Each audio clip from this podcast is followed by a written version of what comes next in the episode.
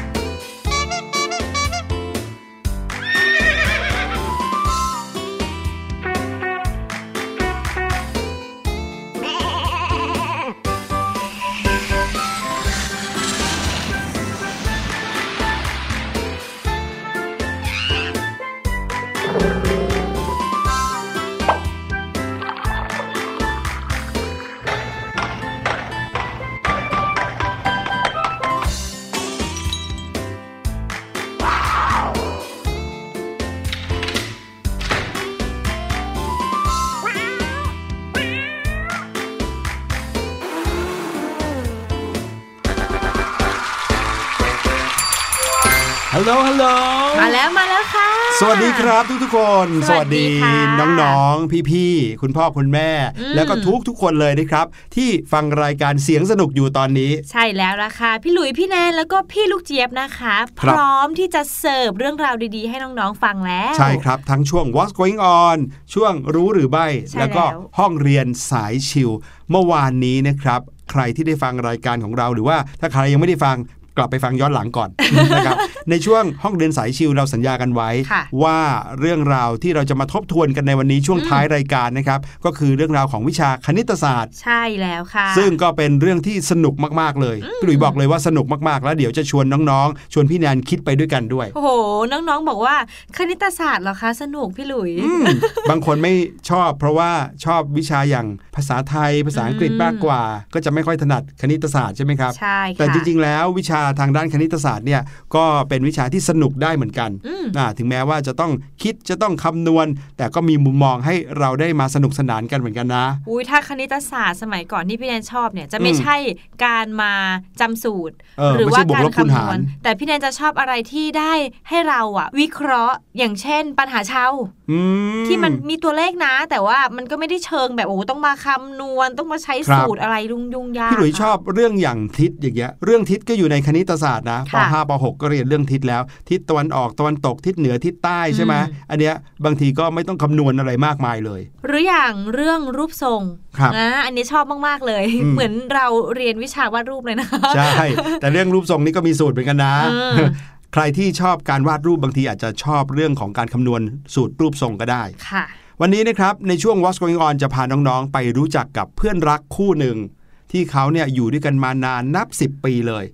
นะครับแล้วก็อยู่ด้วยกันในสถานที่ที่อาจจะไม่รู้เขาจะมีความสุขหรือเปล่านะครับแต่ว่าวันหนึ่งเขาได้รับอิสระก็คือว่าจะได้เปลี่ยนสถานที่อยู่ของเขาแล้วไปในที่ที่เป็นอิสระมากขึ้นโอ้โหได้เห็นใบหน้าแห่งความดีใจของเพื่อนซีคู่นี้เลยเดี๋ยวนะคะเพื่อนซีคู่นี้ได้รับอิสระจากอะไรคะพี่หลุยนั่นน่ะสิเขาไม่ได้ถูกขังอยู่ในเรือนจำเหมือนแม่ลูกคู่นั้นนะ เหมือนกับที่ถ้าเกิดว่าใครได้ฟังเมื่อวานนี้นะครับเราพูดถึงแม่ลูกคู่หนึ่ง ซึ่งอยู่ในเรือนจำเดียวกันเลยนะครับแต่อันนี้ไม่ใช่แต่ว่าเป็นอิสระจากสวนสัตว์หรือว่าอควาเรียมครับอ๋อแต่ว่าจะเป็นยังไงเดี๋ยวเราไปติดตามกันในช่วงหน้านะครับถามพี่แนนก่อนดีกว่าพี่แนนมีเพื่อนซีกี่คนถ้าซีสุดๆเลยก็ไม่เกินหนึ่ง สอง สองคนค่ะสองคนซีแบบสุดๆคือไม่ต้องพูดแค่มองตาก็รู้ว่าเราต้องการอะไรอ่ะจริงเหมือนพี่หลุยเลยนะครับถึงแม้ว่าจะเป็นคนที่มีเพื่อนเยอะมากๆนะครับแต่ว่าเวลาที่เรานึกถึงใครสักคนหนึ่งหรือสักสองคนที่รู้สึกว่าเขาเนี่ยรู้ใจเราที่สุดเป็นเพื่อนซีสนิทที่สุดเลยเหมือนเป็นคนในครอบครัวเลยก็ว่าได้นะครับบางทีสนิทกว่าคนในครอบครัวด้วยนะครับก็จะมีแค่สองคนเนี้ยนะครับหรือไม่เกินสามอ่ะอย่างมากใช่ค่ะนั่นแปลว่าเราเนี่ยนะครับไม่จำเป็นที่จะต้องรู้จักคนมากมายนักหรอกเพียงแต่ว่าถ้ารู้จักไว้มันก็ดีใช่ไหมแต่คนที่จะรู้จักรู้ใจมองตาก็รู้ใจเหมือนอย่างที่พี่แนนบอกจริงๆเนี่ยโอ้โหมีไม่ต้องเยอะมีแค่คนสองคนพอแล้วบางทีมีเพียงแค่คนเดียวก็ถือว่าโชคดีแล้วนะจริงค่ะแต่ว่าถ้าสำหรับน้องๆคนไหนที่บอกว่าอุ้ยหนูยังไม่มีเพื่อนที่เป็นแบบนั้นเลยค่ะพี่แนนพี่หลุยทำยังไงดีอ่ะโอ้โหเรื่องนี้ไม่ยากเลยนะครับสิ่งหนึ่งที่เราสามารถทำได้เลยนะก็คือการทำสิ่งดีๆให้กับคนอื่นครับเพื่อนในห้องเดียวกันเนี่ยอาจจะเริ่มจากการที่ไม่สนิทไม่รู้จักกันอยู่แล้วแหละแต่ว่าพอเราทำสิ่งดีๆให้กับเพื่อนเพื่อนก็จะทำสิ่งดีๆให้กับเราอย่างน้อยที่สุดนะครับเพื่อนก็จะรู้ว่าเราเนี่ยชอบทำแต่อะไรดีๆให้กับเขาอยู่แล้วเพราะฉะนั้นเนี่ยนะครับเขาก็จะไม่รู้สึกหวังร้ายกับเราหรอกถูกไหมถ้าเกิดว่าเราทำดีๆต่อกันเพื่อนก็รู้สึกดีช่วยกันทำสิ่งดีๆต่อกันและต่อคนอื่นๆด้วยพี่หลุยว่าการจะกลายมาเป็นเพื่อนซีกันเนี่ยก็ไม่ยากและอีกสิ่งหนึ่งนะครับที่ทำให้คนเป็นเพื่อนซีกันได้ง่ายเลยนะครับก็คือการช่วยเหลือซึ่งกันและกันครับโอ้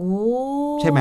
อย่างเช่นอะไรอ่ะพี่หลุยถ้าสมมติเอ่อเพื่อนซีของพี่หลุยแบบว่าไม่มีเงินใช้พี่หลุยจะทำยังไงคะอ้าวแน่นอนครับวันนี้ถ้าเกิดว่าเขาลืมเอาเงินมาโรงเรียนพี่หลุยก็ให้เขายืมเงินก่อนได้เพื่อที่จะได้เอาไปซื้อข้าวกินหรือพี่หลุยซื้อข้าวมาก็แบ่งกันกินคนละครึ่งก็ได้เห็นไหมนี่ก็เป็นการช่วยเหลือกันในวันที่เพื่อนลำบากใช่ไหมแต่เราก็ต้องดูกันไปเรื่อยๆนะครับบางทีเนี่ยเราก็มีสิ่งดีๆมอบให้แก่กันไม่ได้หวังสิ่งตอบแทนแล้วเพื่อนก็จะทำสิ่งดีๆตอบแทนเราเป็นเรื่องปกติเพราะฉะนั้นนะคะการมีเพื่อนที่ดีก็ถือว่าเป็นกำไรชีวิตเหมือนกันนะคะเนี่ยใช่แล้วครับเดี๋ยวเราไปพักกันสักครู่ก่อนนะฮะช่วงหน้ากลับมากับ What's Going On นะครับจะมีเรื่องอะไรสนุกๆมาฝากติดตามครับ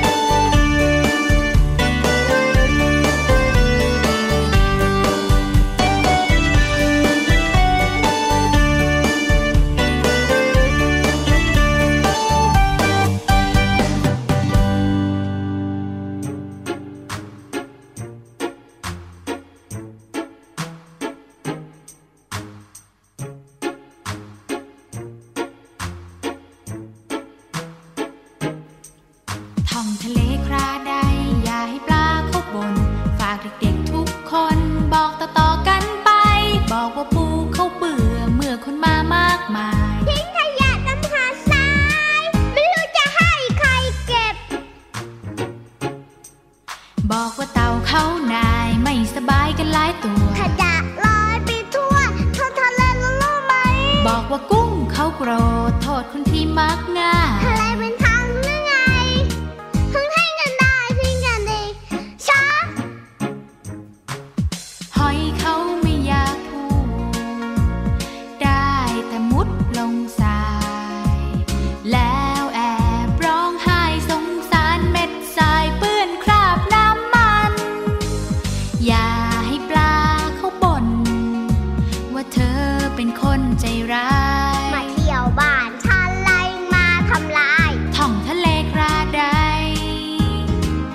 อย่าให้ปลาเขาบ่นบ่นสิต้องบ่นคนน่ะชอบหักนู่นทำลายนี่ไม่รู้หรือไงว่าปลาเขาไม่ชอบ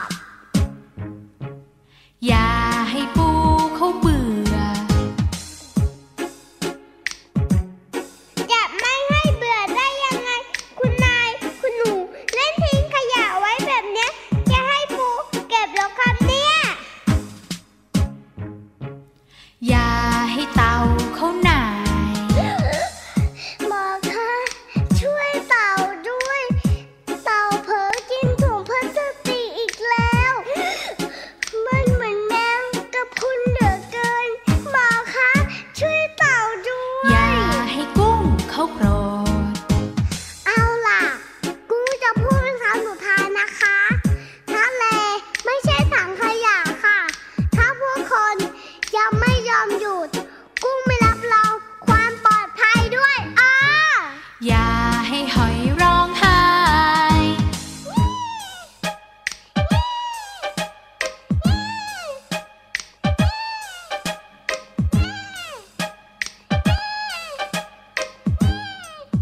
ท้องทะเลคลาใดรักทะเลกันหน่อย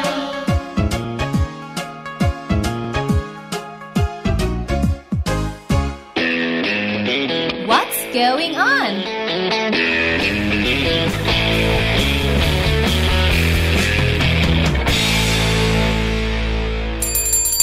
มาแล้วครับช่วงแรกของรายการเสียงสนุกวันนี้นะครับก็คือ What's going on ครับใช่แล้วล่ะค่ะพี่หลุยน้องๆบอกว่าอยากรู้แล้วว่าเจ้าเพื่อนซีที่พี่หลุยว่าเนี่ยคือตัวอะไรคะอืมเพราะว่าเราบอกว่าเขาได้รับการปล่อยเป็นอิสระจากอควาเรียมใช่ไหมแน่นอนครับถ้าพูดถึงอควาเรียมก็คือ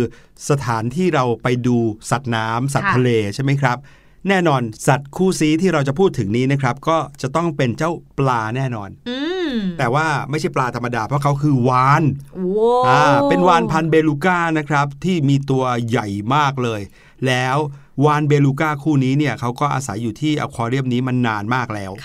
เขามีชื่อว่า Little Grey กับ Little White ครับอุ๊ยน้องขาวน้อยกับน้องเทาน้อย ครับผมเขาใช้ชีวิตอยู่ในอควาเรียมโอเชียนเวิลด์ที่เซี่ยงไฮ้ครับในประเทศจีนมาเกือบสิบปี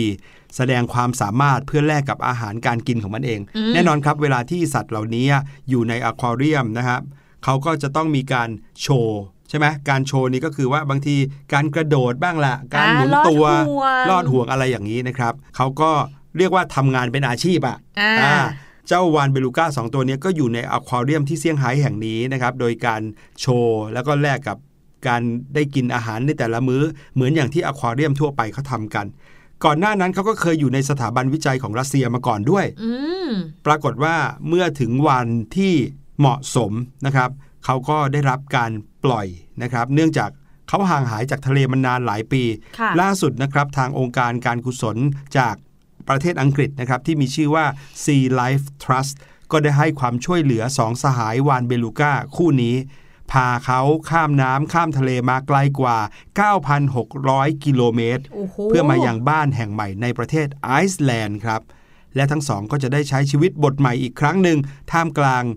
น้ำทะเลมหาสมุทรที่เปิดโลกกว้างเป็นครั้งแรกในรอบหลายปีจะว่าไปก็นับสิบปีมาแล้วนะที่เขาอาศัยอยู่ในพื้นที่ที่จำกัดบางทีก็เป็นตู้บ้างเป็นอ่างขนาดใหญ่บ้างแต่แน่นอนครับไม่ใช่ทะเลมหาสมุทรที่เวิ้งว้างแล้วก็ใหญ่โตแน่นอนและพี่หลุยคะการที่เราจะนำวาฬตัวหนึ่งเนี่ยโหข้ามน้ำข้ามทะเลข้ามทวีปอย่างเงี้ยครับแล้วเขาจะพาน้องวาฬไปยังไงคะอ่ะงงใช่ไหม อ, อยากรู้ใช่ไหมว่าเขาทำยังไงเขาก็ ใช้วิธีการมากมายเลยนะครับแต่ส่วนใหญ่แล้วก็อยู่ในช่วงของการที่เขาเรียกว่าอนุบาลคำว่าอนุบาลไม่ใช่เด็กอนุบาลที่เดินเข้าโรงเรียนตอน สามถึงสี่ ขวบนะแต่หมายถึงการดูแลรักษาให้เขาอยู่ในสถานที่ที่เหมาะสมครับก่อนที่เขาจะได้ไปแหวกว่ายในทะเลที่ประเทศไอซ์แลนด์เนี่ยนะครับเขาจะต้องได้รับการบำบัดดูแลเบื้องต้นอยู่ในสระน้ำขนาดใหญ่ซะก่อน oh. แล้วก็ค่อยๆปรับระดับนะครับของน้ำในสระนั้นให้ใกล้เคียงกับน้ำทะเล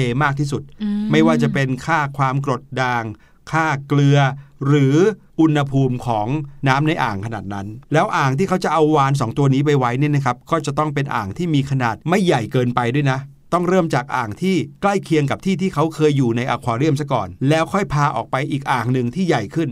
แล้วก็พาไปอีกอ่างนึงที่ใหญ่ขึ้นอ๋อ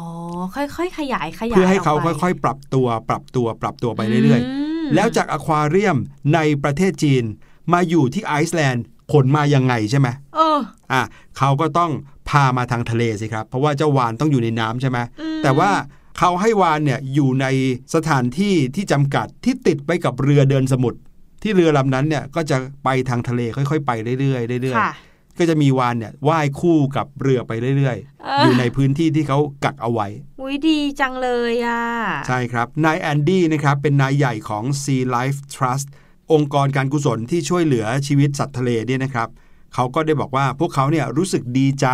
ที่สามารถที่จะบอกได้ว่าเจ้า Little Grey กับเจ้า Little White หรือว่าน้องขาวน้อยน้องเทาน้อยเนี่ยนะครับก็ได้เดินทางมาถึงศูนย์ดูแลที่ไอซ์แลนด์ได้อย่างปลอดภัยก่อนที่จะได้รับการปล่อยสู่ทะเลเปิดอันเป็นบ้านหลังใหม่ของทั้งคู่ว้าวโอ้โหถือเป็นเรื่องน่ายินดีมากๆเลยนะพี่หลุยคุณแอนดี้บอกว่าตามแผนที่ระบุเอาไว้ขั้นตอนแรกของการปล่อยวาฬเบลูก้าทั้งสองตัวนี้ก็เป็นไปได้อย่างราบรื่นตามที่พวกเราหวังเอาไว้ครับในส่วนของการพาน้องวาฬเบลูก้าสองตัวนี้ออกมาจากอควาเรียมแล้วก็เคลื่อนย้ายข้ามซีกโลกมาเนี่ยนะครับจะต้องขนย้ายด้วยสลิงที่ออกแบบเป็นพิเศษโดยเฉพาะเพื่อช่วยปกป้องร่างกายของวาฬคือไม่ใช่ว่าไปรัดตัวเขาหรือไปหุ้มตัวเขาแล้วไปบาดตัวเขาให้เป็นแผลอันนี้ไม่ได้เลยจะต้องมีวัสดุที่นุ่มนวลแล้วก็อ่อนโยนต่อผิวของวาฬด้วยเหมือนเป็นที่นอนอย่างนี้เหรอคะประมาณนั้นเหมือนเปลสนามที่เอาไว้ใช้หามคน แต่อันนี้เอาไว้ใช้หามวาฬนะครับ จากนั้นก็จะพาน้องนั่งรถบรรทุกแล้วก็นำขึ้นเครื่องบิน Boeing เจ็ดสี่เจ็ดจนมาสู่เรือลากจูงเป็นขั้นตอนสุดท้ายของการเดินทางโอ้โหตอนขึ้นเครื่องบินนี้เป็นยังไงเนี่ยอืมก็ต้องอยู่ในเครื่องบินที่มีขนาดใหญ่มากนะครับที่จะสามารถใส่อ่างที่วางวาฬลงไปทั้งตัวได้จริงค่ะพี่หลุยปัจจุบันนะครับเจ้าขาวน้อยเจ้าเทาน้อยเนี่ยก็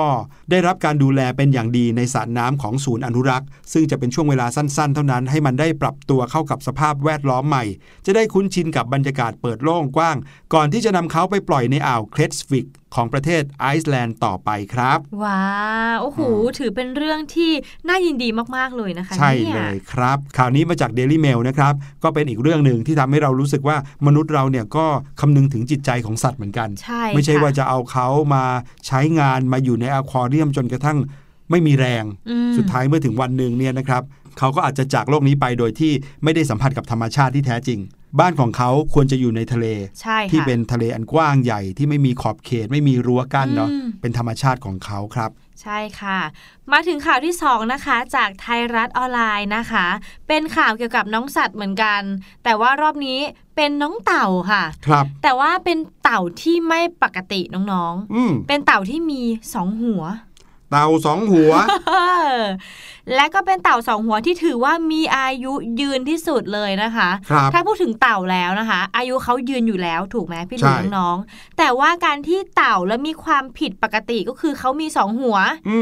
ไม่น่าจะอายุยืนได้ขนาดนี้นึกภาพก่อนนะครับน้องๆเต่าเนี่ยเราจะเห็นเป็นกระดองกลมๆใช่ไหมแล้วก็จะเห็นขายื่นออกมาจากกระดองสี่ข้างแล้วก็มีหางจิ๋วๆยื่นออกมาด้านท้ายกระดองส่วนที่ด้านบนของกระดองนะครับด้านหน้าเนี่ยก็จะเป็นหัวเต่ายื่นออกมาแต่คราวนี้แทนที่จะยื่นออกมาหัวเดียวมันยื่นออกมาสองหัว ใช่ค่ะเจ้าน้องเต่าตัวนี้มีชื่อว่ายานูสค่ะเป็นเต่าสองหัวที่มีอายุยืนมากๆเลยและถือว่าเป็นสัญลักษณ์ของพิพิธภัณฑ์ในสวิตเซอร์แลนด์ด้วยค่ะน้องเต่าก็ได้ฉลองวันเกิดครบยี่สิบสามปีแล้วค่ะทั้งที่จริงๆแล้วสัตว์ที่มีความไม่ปกติเนี่ยจะมีอายุที่ไม่ค่อยยืนเท่าไหร่นะคะครับยานูสค่ะเป็นเต่าสายพันธุ์กรีก เกิดมามีสองหัวเลยค่ะซึ่งเป็นสองหัวที่สามารถใช้การได้เลยนะคะทั้งสองหัวเขากลายมาเป็นมาสคอตของพิพิธภัณฑ์ประวัติศาสตร์ธรรมชาตินครเจนีวาของสวิตเซอร์แลนด์ค่ะแล้วก็เป็นขวัญใจของนักท่องเที่ยวนับตั้งแต่ที่เขาลืมตาออกมาดูโลกเมื่อวันที่สามกันยายนสองพันห้าร้อยสี่สิบเลยค่ะดังนั้นในวันที่สามกันยายนนี้นะคะเขาก็จะมีอายุครบยี่สิบสามปีแล้วซึ่งทางสัตวแพทย์เขาก็บอกว่า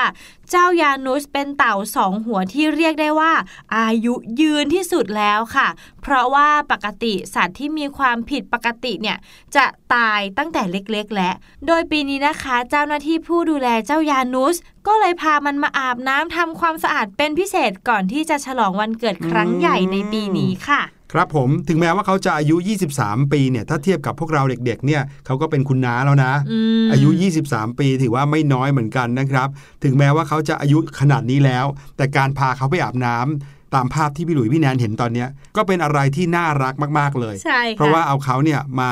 อาบน้ำในซิงค์ล้างจาน นะครับอาจจะเป็นซิงค์ที่อยู่ในห้องแลบนะแต่ว่าก็เป็นซิงค์อลูมิเนียมที่เปิดก๊อกอะแล้วก็เอาเจ้าเต่าตัวนี้มาทำความสะอาดถูๆจริงๆแล้วยี่สิบสามปีของเจ้ายานุสก็ยังไม่ได้ตัวใหญ่มากนะคะใช่ตัวเท่าฝ่ามือเท่านั้นเอง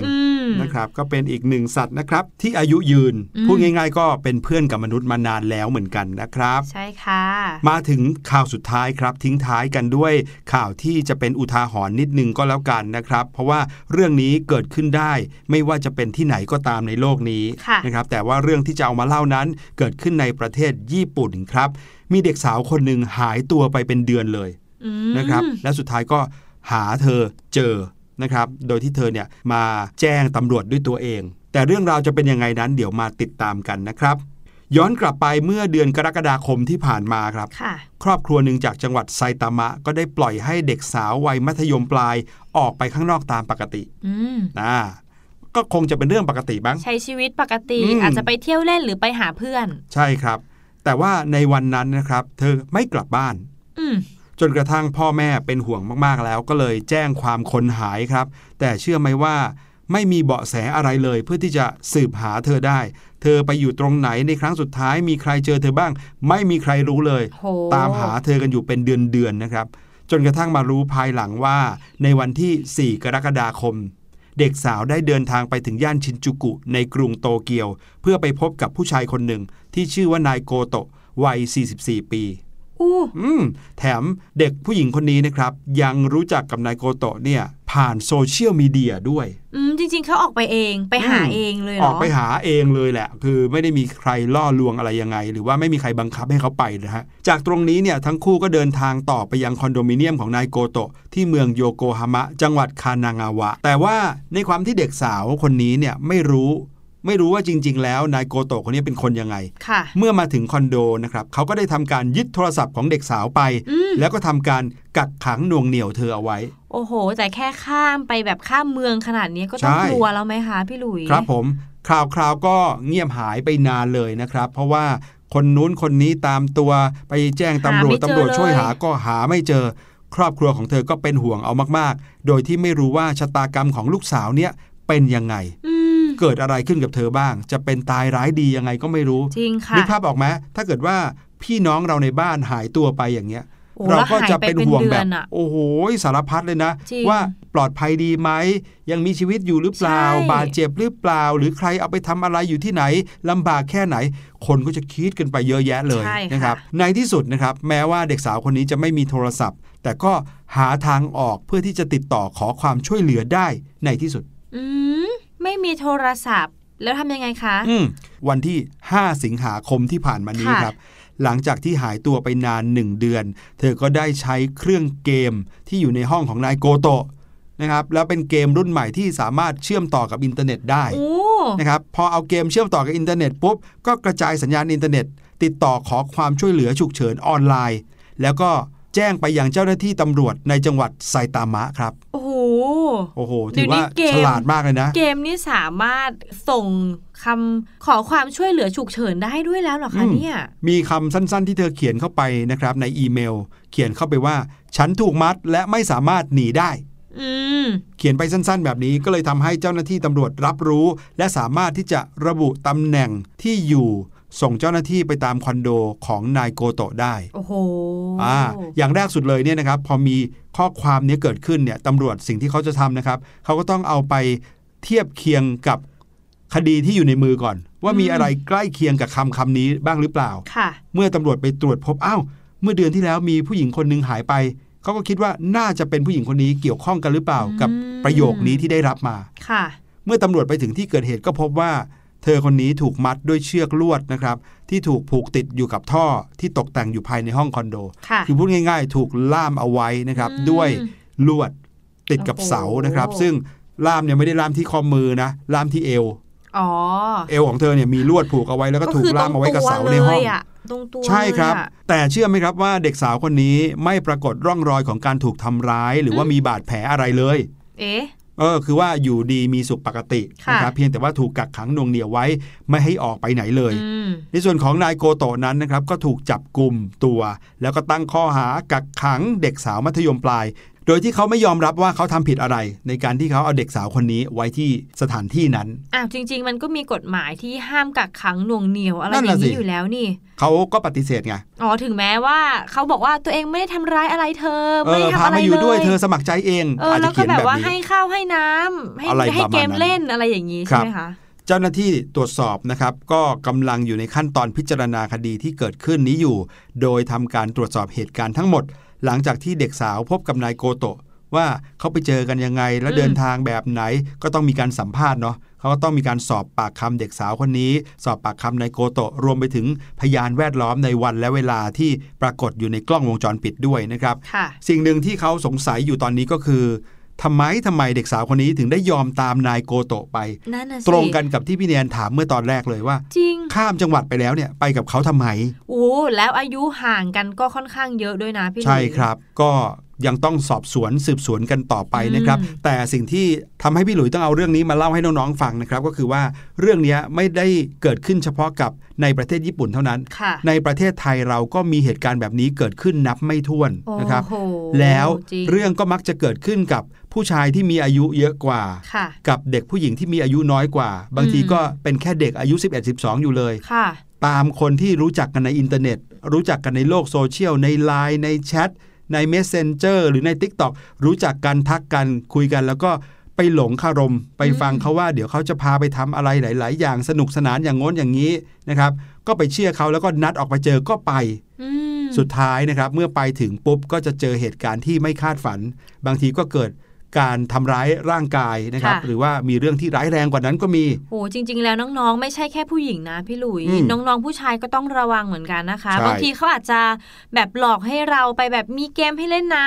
มีของอร่อยๆให้กินนะมาสิอะไรแบบนี้นะคะครับผมก็เรียกว่าเด็กสาวที่อยู่ในข่าวนี้นะครับก็ยังถือว่าโชคดีที่ถึงแม้ว่าจะถูกกักขังหน่วงเหนี่ยวเอาไว้แต่ก็ยังไม่ได้รับอันตรายอะไรทางด้านร่างกายเลยนะครับแต่ถึงยังไงไม่โดนจับไปแบบนี้ก็น่าจะดีกว่ามั้งจริงค่ะ อ, อย่าไปหลงเชื่อใครที่เราไม่เคยเห็นหน้าไม่รู้จักกันมาก่อนยกเว้นแต่ในอินเทอร์เน็ตโอ้โหคุยกันในอินเทอร์เน็ตอย่างเดียวก็ไปตามเขาแล้วอันนี้ห้ามทำเด็ดขาดนะครับจะไปไหนมาไหนอย่าไปคนเดียวบอกคุณพ่อคุณแม่ซะก่อน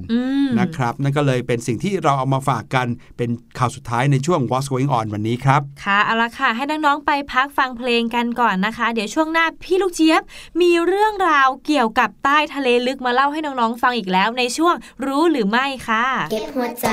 ใส่ไว้ในบ้านเรา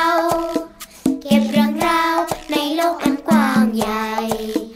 ได้เรียนรู้ได้ความรักได้กำลังใจมีมากมายในบ้านแสนรักอยู่อย่างไทยๆนั้นแสนสบายสบา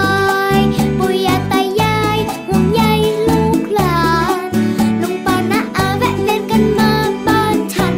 พ่อแม่รักกันคือสวรรค์อันแท้จริงเก็บหัวใจใส่ไว้ในบ้านเรา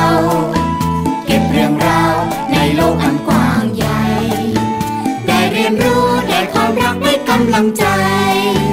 มีมากมายในบ้านแสนรักให้เธอเติบโตให้เธอได้พบสิ่งดีอยากเห็นเธอมีจิตใจเข้มแข็งเธอคือความหวังเธอคือพลังส่องแสงเธอเป็นเรี่ยวแรงของพ่อแม่ใน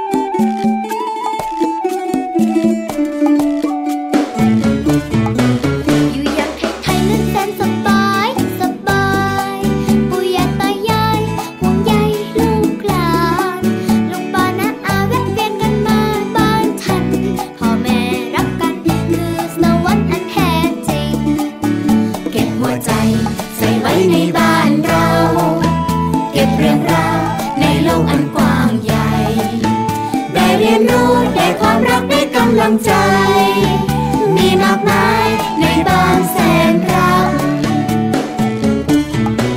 ให้เธอเติบโตให้เธอได้พบสิ่งดีอยากเห็นเธอมีจิตใจเข้มแข็งเธอคือความหวังเธอคือพลังส่องแสงเธอเป็นเรี่ยวแรงของพ่อแม่ในวันหน้าเปิดประตูเรียนรู้โลกกว้างเปิดหน้าต่างเห็นหนทางมากมาย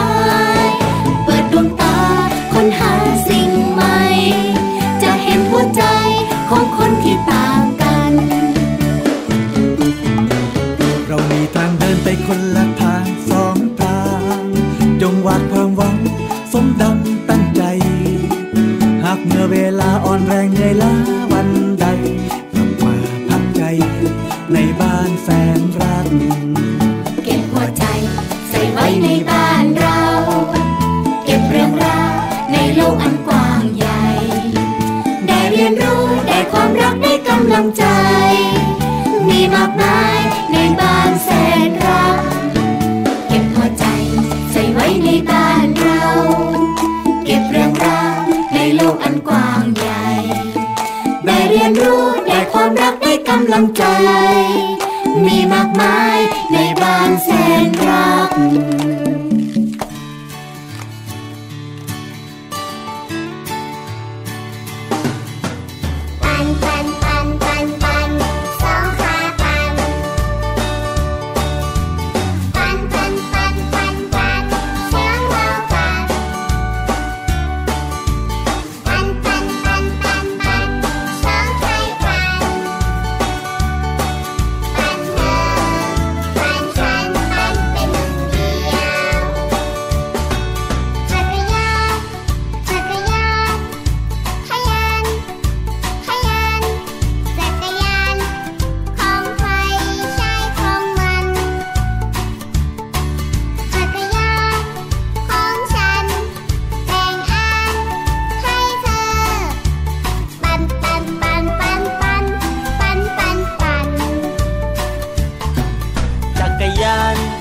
จั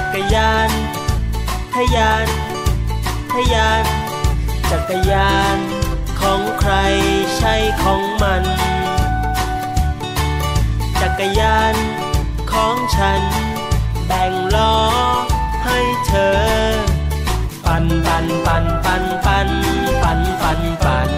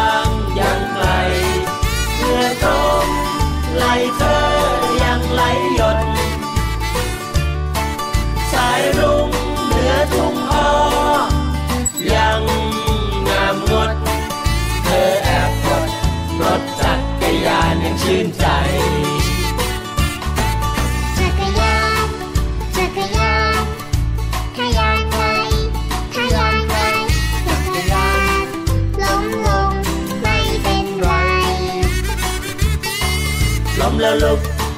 ขึ้นใหม่ไปพร้อมกันปั่นปั่นปั่นปั่นปั่นปั่นปั่นปั่นรู้หรือไม่มาแล้วครับช่วงที่สองของรายการเสียงสนุกนี้พี่ลูกเจี๊ยบจะรอน้องๆอยู่พร้อมกับเรื่องราวว้าวว้าวนะครับวันนี้เนี่ยเมื่อกี้นี้พี่แนนได้แอบเกริ่นไว้นิดนึงแหละว่าเป็นเรื่องของสัตว์ทะเลลึกใช่ไหมใช่ค่ะเออเห็นเราเล่าเรื่องวานเรื่องอะไรหน่อยไม่ได้เลยนะ พี่ลูกเจี๊ยบก็ต้องเอาเรื่องใต้ทะเลมาคุยด้วยแต่เรื่องใต้ทะเลของพี่ลูกเจี๊ยบเนี่ยว้าวกับเรื่องของเราแน่นอนครับ เพราะว่าเป็นเรื่องของความมืดใช่แล้วล่ะค่ะแล้วก็พูดถึงสัตว์ที่ทะเลลึกเนี่ยต้องมีความมืดใช่ใช่ไหมเพราะว่าแสงจากผิวทะเลส่องลงไปไม่ถึงใช่ค่ะแต่ว่าพี่แนนก็ไม่รู้นะคะพี่หลุยว่าความมืดเนี่ยมันจะมืดขนาดไหนอืมอืมแล้วดำที่มืดสนิทที่สุดในโลกคือดำแบบไหนเดี๋ยวเราจะได้รู้กันในวันนี้กับพี่ลูกเจี๊ยบครับไปฟังกันเลยกับช่วงรู้หรือไม่ครับรู้หรือไม่กับพี่ลูกเจี๊ยบสวัสดีค่ะต้อนรับชาวเสียงสนุกทุกคนเข้าสู่ช่วงรู้หรือไม่กับพี่ลูกเจี๊ยบนะคะวันนี้พี่ลูกเจี๊ยบจะพาทุกคนดำดิ่งไปในทะเลลึกลึกลึกลึกมากๆเลยล่ะค่ะลึกในระดับที่ว่าสีดำปิดปีมองไม่เห็นอะไรเลยแต่ว่าแม้ว่าเราจะมองไม่เห็นอะไรเลยก็ไม่ได้หมายความว่าจะไม่มีอะไรอยู่ในนั้นนะคะน้องๆน้องๆรู้หรือไม่คะว่าแวนตาแบล็กเนี่ยคืออะไรแวนตาแบล็กฟังดีๆนะคะไม่ใช่แว่นตาแบล็กนะคะแวนตาแบล็กเนี่ยคือชื่อของสีดำค่ะและเป็นสีดำในระดับที่ว่ามืดมิดที่สุดในโลกเลยล่ะค่ะคำถามก็คือว่าทำไมจะต้องมีการคิดชื่อสีนี้ขึ้นมาด้วยล่ะมันมีสีดำอะไรมันจะดำมืดมิดสนิทขนาดนั้นเลยเหรอพี่ลูกเจี๊ยบมีค่ะเพราะว่าที่พี่ลูกเจี๊ยบพาน้องๆมาดำลงใต้น้ำมืดมิดปิดปีขนาดนี้เนี่ยนะคะก็เป็นเพราะว่ามีสัตว์ทะเลลึกอย่างน้อยสิบหกสายพันธุ์นะคะที่ถูกค้นพบว่ามีผิวหนังสีดำเข้มเป็นพิเศษในระดับที่เรียกว่าใกล้เคียงกับสีแวนตาแบล็กที่พี่ลูกเจี๊ยบบอกไปนะคะว่าเจ้าสีแวนตาแบล็กเนี่ยเป็นสีที่มีความมืดมิดมากที่สุดในโลกค่ะแล้วเจ้าสัตว์พวกนี้เนี่ยนะคะช่างภาพเนี่ยไม่สามารถที่จะถ่ายรูปของพวกมันมาได้ด้วยเทคนิคการจัดแสงแบบธรรมดาเลยแหละค่ะและเรื่องนี้นะคะพี่ลูกเจี๊ยบเนี่ยไม่ได้เป็นคนลงไปดำแล้วก็มาเล่าให้น้องๆฟังหรอกนะคะเพราะว่ามีทีมนักชีววิทยาจากสหรัฐอเมริกาและสหราชอาณาจักรค่ะเขาเนี่ยได้ลงไปทำการสำรวจมาแล้วก็มาเล่าให้พี่ลูกเจี๊ยบฟังค่ะว่าสัตว์ทะเลลึกที่มีผิวหนังสีดำเข้มเป็นพิเศษเนี่ยนะคะอาศัยอยู่ตรงก้นทะเลที่มืดมิดในระดับความลึกมากกว่าสองร้อยเมตรขึ้นไปค่ะโดยผิวที่ดำสนิทกว่าเฉดสีดำอื่นๆอันนี้เนี่ยนะคะช่วยพรางตัวพวกมันให้รอดจากสัตว์ผู้ล่าค่ะแหมพี่ลูกเจี๊ยบละอยากรู้จริงๆเลยว่าสัตว์ผู้ล่าที่อยู่ในความลึกขนาดนั้นเนี่ยหน้าตาเป็นยังไงบ้างนะคะดร. Karen Osborn นะคะซึ่งเป็นหนึ่งในสมาชิกของทีมวิจัยจากสถาบัน Smithsonian เนี่ยเล่าให้ฟังว่าเธอเนี่ยนะเคยเจอปัญหาค่ะขณะที่พยายามบันทึกภาพปลาทะเลลึกบางชนิดเอาไว้ค่ะแต่ก็เป็นไปได้ยากเหลือเกินเนื่องจากว่าผิวหนังของเจ้าพวกปลาเหล่านี้เนี่ยนะคะดูดซับแสงสว่างจากดวงไฟของช่างภาพเอาไว้ได้เกือบหมดเลยค่ะทำให้ภาพที่ออกมาเนี่ยไม่ว่าจะเป็นภาพถ่ายหรือว่าภาพที่เป็นบันทึกวิดีโอเนี่ยนะคะภาพออกมาไม่คมชัดแล้วก็มืดมัวค่ะแต่ว่าดร. แคเรนและทีมนะคะก็ไม่ยอมแพ้ค่ะเพราะว่าปัญหานี้เนี่ยก็เรียกได้ว่าเป็นแค่จุดเริ่มต้นสู่การศึกษาวิธีการพรางตัวของสัตว์ทะเลลึกกลุ่มนี้ค่ะซึ่งบางตัวนะคะผิวสีดำสนิทของเขาเนี่ยสามารถที่จะดูดซับกักเก็บแสงไว้ได้มากถึง เก้าสิบเก้าจุดเก้าห้าหกเปอร์เซ็นต์ เลยค่ะเทียบเท่ากับความดำมืดของสีแวนตาแบล็กนะคะซึ่งสีแวนตาแบล็กเนี่ยเป็นสีดำที่สามารถดูดซับแสงไว้ได้ถึง เก้าสิบเก้าจุดเก้าหกเปอร์เซ็นต์ ค่ะ และสาเหตุที่ผิวหนังของสัตว์ทะเลลึกดังกล่าวเนี่ยนะคะสามารถที่จะซับแสงได้เยอะขนาดนั้นเนี่ยก็เพราะว่าผิวหนังของพวกมันเนี่ยมีอนุภาคของเม็ดสีเรียงติดกันแน่นปักเลยค่ะไม่มีช่องว่างเลยซึ่งอนุภาคเหล่านี้นะคะก่อตัวเป็นชั้นบางๆในผิวหนังเพียงชั้นเดียวค่ะเม็ดสีเนี่ยก็มีขนาดและรูปร่างที่เหมาะสมในการกระจายให้แสงผ่านเข้าไปใต้ผิวหนังได้พอดีทั้งยังดักจับแสงเอาไว้ไม่ให้สะท้อนกลับออกมาด้วยค่ะดังนั้นค่ะปลาผู้ล่าใดๆก็ตามนะคะที่อาจจะมีแสงในตัวยกตัวอย่างเช่นปลาตกเบ็ดค่ะถ้ามีการฉายส่องมานะคะก็จะไม่เจอปลาสีดำพวกนี้อย่างแน่นอนค่ะหรือแม้กระทั่งค่ะเมื่อเจ้าปลาผิวสีดำเหล่านี้เนี่ยนะคะทำหน้าที่เป็นผู้ล่าซะเองดันไปกินเอาปลาเรืองแสงเข้าไปค่ะสีของมันเนี่ยนะคะที่เป็นสีดำเนี่ยก็จะคอยปกป้องตัวเองค่ะไม่ให้เหยื่อที่เรืองแสงเนี่ยเรืองแสงทะลุผ่านผิวหนังออกมามิเช่นนั้นแล้วผู้ล่าตัวอื่นๆก็อาจจะมากินเจ้าปลาสีดำอันนี้อีกทอดหนึ่งได้นะคะเรียกได้ว่าสีดำของมันเนี่ยมีประโยชน์ในทุกหน้าที่จริงๆขอขอบคุณเรื่องราวสนุกสนานน่ารู้ดีๆแบบนี้นะคะจากเว็บไซต์ บี บี ซี ด้วยค่ะส่วนวันนี้หมดเวลาของพี่ลูกเจี๊ยบแล้วเจอกันใหม่ครั้งหน้าสวัสดีค่ะรู้หรือไม่กับพี่ลูกเจี๊ยบโอ้โหนี่ไงพี่หลุย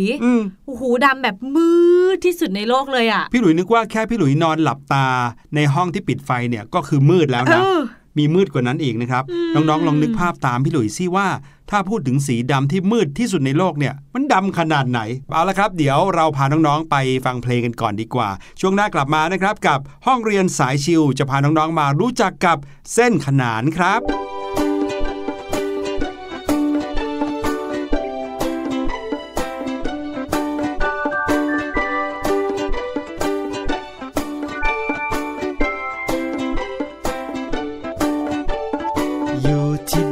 ก็เป็นโรงเรียนได้อยู่ที่โรงเรียนก็เป็นบ้านได้พ่อกับแม่ก็เป็นคุณครูได้คุณครูนั้นก็เป็นพ่อแม่ได้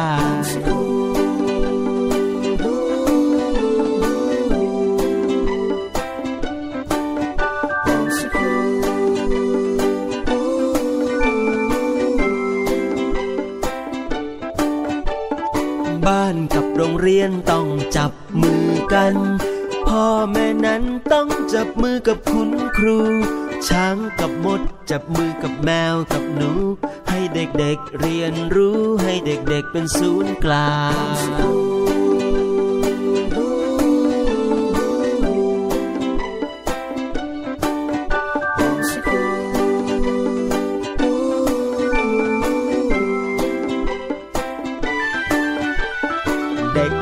คนไม่ได้อยู่กับพ่อ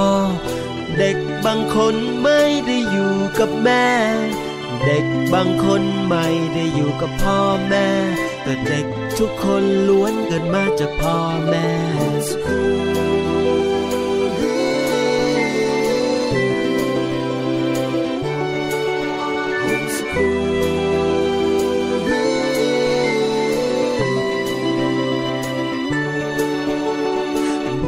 บางคนไม่มีบ้านไม่มีเพื่อนเด็กบางคนไม่ได้เข้าโรงเรียน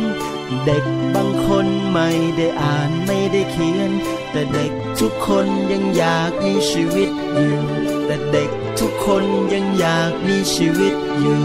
แต่เด็กทุกคนยังมีความฝันอยู่เด็กทุกคนยังมีความหวังอยู่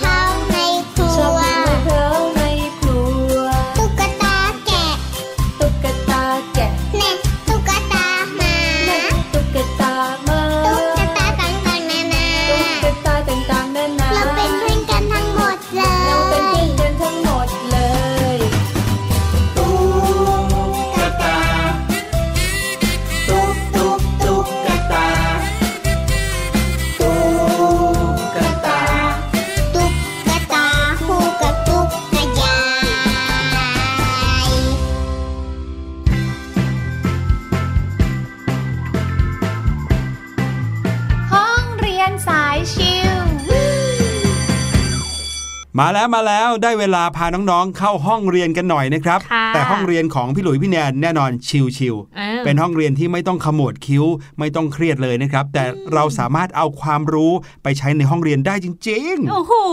โฆษณาขนาดนี้ไหนวันนี้พี่หลุยจะมาพูดถึงเรื่องอะไรคะอย่างที่บอกไปแล้วครับเป็นเรื่องราวทางคณิตศาสตร์ที่ไม่จำเป็นต้องโหคำนวณอะไรมากมายเลยนะครับแค่บวกเลขเป็นก็สามารถที่จะรู้จักกับสิ่งนี้ได้แล้วนั่นก็คือเส้นขนานครับเหมือนอ่ะเขาบอกว่าเราเดินทางกันเหมือนเส้นขนานไม่ได้เจอไม่ได้พบกันเลยใช่ไหมคะคำว่าเส้นขนานหมายถึงอะไรเส้นขนานก็หมายถึงเส้นตรงสองเส้นจำไว้นะครับต้องหมายถึงเส้นตรงเท่านั้นนะครับเส้นตรงสองเส้นที่อยู่บนระนาบเดียวกันและเมื่ออยู่บนระนาบเดียวกันแล้ว